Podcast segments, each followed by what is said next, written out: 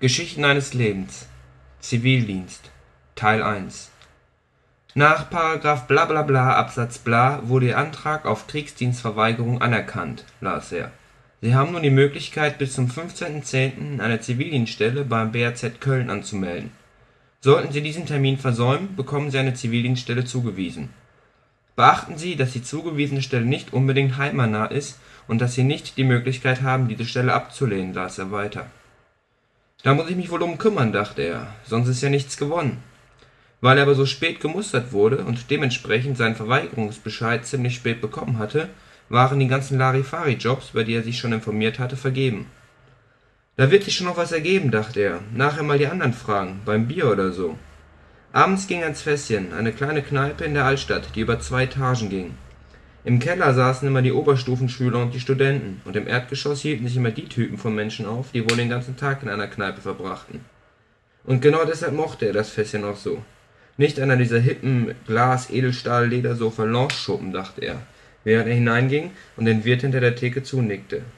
Alles ein bisschen älter, rustikaler vielleicht, dachte er, und ging in den Keller und bestellte sich ein Bier. An einem Tisch in der Ecke sah er zwei Freunde sitzen, Martin und Lars. Mit beiden ging er zur Schule und machte seine Ausbildung. Namen zusammen, sagte er, hob sein Bier an und setzte sich. Na, wie geht's, Max? fragte Lars. Hab heute meinen Verweigerungsbescheid bekommen, sagte er und nahm einen Schluck aus seinem Bier. Heute sind keine Mädchen da, sagte Martin und trank auch von seinem Bier. Warum hast du denn verweigert? fragte Lars, der der Einzige aus der Klasse war, der zur Bundeswehr gehen wollte. Keine Ahnung, wollte nicht weg von hier, sagte Max. Brauch jetzt eine Zivi-Stelle, sagte er und bot beiden eine Zigarette an. Beide nahmen an, obwohl Lars noch rauchte. Heute sind keine vernünftigen Mädchen da, sagte Martin und zündete sich seine Zigarette an. Du hast auch verweigert, Martin, sagte Max. Äh, wo machst du denn Zivildienst? Bei den Maltesern in Hagen. Und was machst du da? Werd im Fahrdienst sein. Wie bist du denn daran gekommen? Ein Kumpel hat davon erzählt. Echt scheiße, voll keine Mädchen da heute. Max ging es auf die Nerven, dass er Martin alles aus der Nase ziehen musste und dass er sich ständig nur darüber aufregt, dass heute keine vernünftigen Mädchen im Fässchen waren. Er nahm noch einen großen Schluck aus seiner Flasche Bier. Ihr auch noch? fragte er und nickte dabei auf seine Flasche Bier in seiner Hand. Ohne eine Antwort der beiden abzuwarten, ging er zur Theke. Er bestellte drei Flaschen Bier, schaute sich die Bedienung an und fragte sich, was Martin eigentlich hatte. Ein hübsches Mädchen ist doch da, dachte er. Er muss wohl einen Moment zu lange dagestanden haben, denn die Bedienung schaute ihn fragend an und fragte dann, fast etwas patzig, noch was? Äh, nein, antwortete er und schaute schnell nach unten, nahm seine drei Flaschen Bier und ging zurück an den Tisch. Da hätte man souveräner reagieren sollen, dachte er. Noch einen Schnaps bestellen oder so, dachte er weiter. Aber auf jeden Fall nicht so peinlich nach unten glotzen und danach einfach abtraben, dachte er. Er stellte die drei Flaschen auf den Tisch, schob den anderen beiden jeweils eine zu, setzte sich und stoßte mit den beiden an und nahm einen Schluck. Er lehnte sich zurück und sagte, das nächste holt ihr. Er hatte nämlich gar keine Lust, nochmal bei der Bedienung vorbeizukommen. Werd mich wohl auch mal bei den Maltesern bewerben, sagte er und zündete sich wieder eine Zigarette an. Lars nahm auch eine, obwohl er gerade erst seine Zigarette ausgemacht hatte. Ja, ja, mach das mal, wird sicher verdammt cool. Echt keine Mädchen heute hier, sagte Martin. Lars und Max verdrehten die Augen. Martin, geh Bier holen, sagte Max und machte sein Bier in ein paar großen Schlucken leer. Martin kam zurück. Er hatte ein Tablett mit drei Bier und drei Schnäpsen dabei. Er hat's wohl richtig gemacht, dachte er und ärgerte sich ein wenig. Martin verteilte Bier und Schnäpse. Max fragte sich, warum er sich nicht setzte. Martin ging mit dem leeren Tablett zurück zur Theke und gab dort der Bedienung das Tablett wieder. Sie wechselten ein paar Sätze und lachten. Dann kam Martin lächelnd zurück. Er hat's richtig gemacht, dachte Max. Verdammt, er hat es richtig gemacht, dachte er. Hey Jungs, ist euch mal die Bedienung aufgefallen? Die hat was. Nö, ist das so? Nun setz dich mal hin, wir wollen trinken, sagte Max etwas schroffer, als er eigentlich wollte, und ärgerte sich darüber. Heute Abend wird das nix mehr, dachte er. Der Abend ist nur zum Trinken gut. Sie tranken erst ihren Schnaps und danach ihr Bier. Sie redeten noch eine Weile über die Ausbildung, über den einen und anderen Meister, und Martin bekundete zwischendurch immer wieder, wie toll er die Bedienung fand, worauf keiner der beiden so recht antwortete.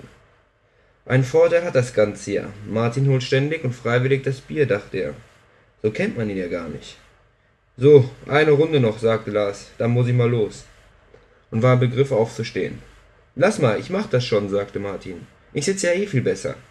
Was eigentlich totaler Quatsch war. Max und Lars schauten dich wieder an und verdrehten beide die Augen. Martin kam wieder mit drei Flaschen Iserlohner zurück. Iserlohner, dachte er, diese alte Plörre. Vielleicht wird es doch mal Zeit, hier rauszukommen, dachte er und verschob diesen Gedanken gleich wieder, als er mit den anderen anstoß. Sie tranken das Bier leer. Lars und Max standen auf. Ich bleib noch ne Weile, sagte Martin und grinste verschmitzt.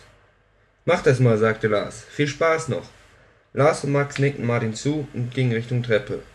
Lars nickte der Bedienung zu und Max zog sich extra in diesem Moment seine Jacke an, um nicht grüßen zu müssen, um aber auch nicht unhöflich zu wirken.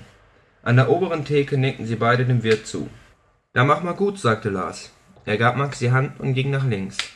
Max ging nach rechts und ihm fiel gerade ein, dass sein Heimweg in seinem Zustand eine Dreiviertelstunde dauern würde.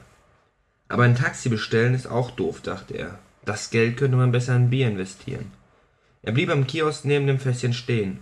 Über dem Kiosk leuchtete in voller Breite Trinkhalle, was er ziemlich merkwürdig fand da dieser Kiosk höchstens für drei Leute Platz bot. Er bestellte zwei Bier. Der Mann, den man kaum hinter den riesigen Turm aus Süßigkeitenkästen, Zeitungen und Kaugummis sah, stellte ihm zwei gekühlte Salone auf dem Wechselgeldteller. Nee, nee, keine Salone, ich nehm Becks, sagte er. Man muss ja auch hier rauskommen, wenigstens im Kleinen, dachte er, und wunderte sich selbst über das, was er da dachte. Erst verweigere ich, weil ich hier nicht weg will, und dann will ich keine Salone, sondern Becks, um mal hier rauszukommen, dachte er. Das ist doch nicht ganz richtig, dachte er. Muss wohl mal weniger trinken. Später, dachte er. Der Mann nahm die Salone weg und stellte zwei Becks hin. Becks habe ich nur als halbe Liter. Macht nichts, sagte er. Der Weg ist noch weit. Das macht fünf Mark. Er legte ihm das Geld auf den Tresen und nahm die beiden Flaschen und ging raus. Er steckte sich eine Flasche in die Jackentasche und öffnete die andere mit seinem Feuerzeug. Wenn Martin mitgegangen wäre, dann hätte man den halben Weg wenigstens zusammengehen können, dachte er. Er nahm einen Schluck von seinem Bier. Das Becks schmeckte wesentlich herber als der Salona zuvor. Er fühlte sich woanders und war jetzt doch ganz froh, allein zu sein. Er schaute in den Sternenhimmel und freute sich jetzt über seinen nächtlichen Spaziergang. Nach einer guten Dreiviertelstunde wankte er in die Straße, in der er und seine Eltern wohnten. Als er auf den gemeinsamen Hof von der Firma seiner Eltern und der Nachbarfirma trat, ging das Licht und die Kamera an die installiert wurde, weil in letzter Zeit zu viel geklaut wurde. Wie oft die mich schon gefilmt haben, während ich heimtorkel. Und Ewigkeiten versuche, den Schlüssel ins Schlüsselloch zu stecken, dachte er. Er trank einen großen Schluck von seinem zweiten Bier und stellte es an die Hauswand der Nachbarfirma. Das ist jetzt nur fair für die ganze Filmerei, dachte er. Er ging zur Haustür, schloss sie auf. Morgen mal bei den Maltesern anrufen, dachte er und ging ins Bett. Am nächsten Vormittag suchte er sich die Telefonnummer des Malteser Hilfsdienstes aus dem Telefonbuch raus und rief an. Er machte noch einen Termin für denselben Nachmittag und war froh, dass er noch ein paar Stunden Zeit hatte, frisch und nüchtern zu werden. Später fuhr er nach Hagen und suchte die Malteser. Ich muss schon dran vorbeigefahren sein, dachte er. Er wendete und gab Gas, und dann wurde er geblitzt. So ein Scheiß, dachte er. Da stellt man sich schon in den Dienst am Menschen, und dann wird man auch noch geblitzt aber bevor er sich weiter ärgern konnte, sah er auf der rechten Seite das Maltesergebäude. Ein relativ großer Hof mit vielen Garagen und mehreren aneinandergestellten Bürocontainern, die wohl die Zentrale sein sollten. Er ging hinein. Hinter dem Tresen stand ein ca. 25 Jahre alter, ziemlich unfreundlich schauender Kerl. Was willst du? Ich habe um 15 Uhr einen Termin mit Herrn Schulz, antwortete er. Dritte Tür rechts, der hat aber gerade noch einen Termin. Kannst dich da hinten hinsetzen. Er ging einen schmalen, dunklen Gang bis zu einer kleinen Sitzecke entlang. Er hörte noch den unfreundlichen Kerl „Wohl einer der neuen Zivis“ sagen, und dann lachten mehrere Leute. Unfreundlicher Haufen, dachte er. Die leben von den Zivis, die sollten froh um jeden sein, der den Scheiß hier machen will, dachte er. Er schaute sich ein paar Prospekte über die Malteser an, die so wirkten, als wären sie 20 Jahre alt. Auf den Bildern waren grinsende Leute in Malteseruniform zusammen mit alten, behinderten oder kranken Menschen. Warum grinsen sie denn so dämlich, dachte er. Was gibt's denn da so dumm zu lachen? Die Menschen brauchen Hilfe und die Fratzen grinsen dämlich in die Kamera. Was soll der Scheiß, dachte er und legte die Prospekte weg. Er schaute sich in dem dunklen Flur um. Der Flur hatte keine Fenster, war ungemütlich und sehr, sehr dunkel. An den Wänden hingen Fahnen mit Malteser-Symbolen und Schwertern. Er fand, dass dieser ganze Traditionsquatsch so überhaupt gar nicht in dieses dunkle Bürocontainer-Flur-Dingsbums passte. Auf einer Fahne war ein Gebet eingewebt. Er stand auf und las. Das Ordensgebet. Herr Jesus Christus, du hast mich aus Gnade berufen, dir als Malteserritter zu dienen. Demütig bitte ich dich auf die Fürsprache unserer lieben Frau Philermus, dem heiligen Johannes des Täufers, den seligen Gerhard und aller Heiligen, Lass die Treue zu unserem Orden mein Leben und mein Handeln durchdringen. Im Bekenntnis zur römisch-katholischen und apostolischen Kirche will ich mit deiner Hilfe den Glauben standhaft bezeugen und ihn entschlossen gegen alle Angriffe verteidigen. Dem Nächsten will ich in Liebe begegnen, besonders den Armen und unseren Herrn Kranken.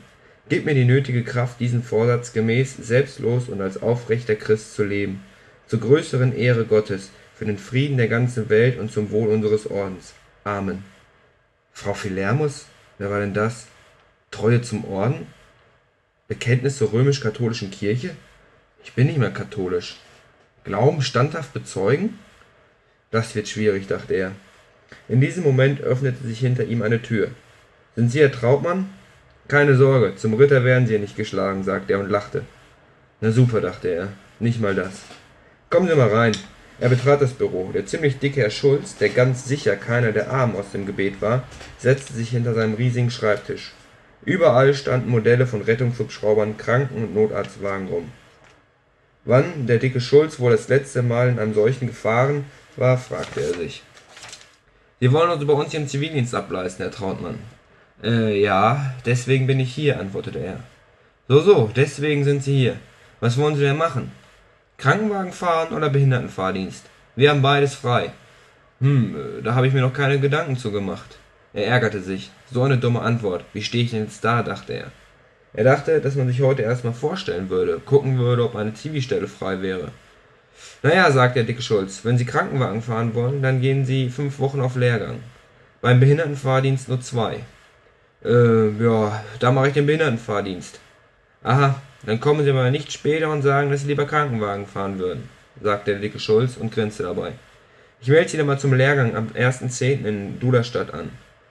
Füllen Sie das hier mal aus und schicken Sie mir das mit dem polizeilichen Führungszeugnis zu, so schnell wie möglich. Dann gehen Sie zu Ihrem Lehrgang und danach kommen Sie wieder her. Viel Spaß dabei. Danke, antwortete er.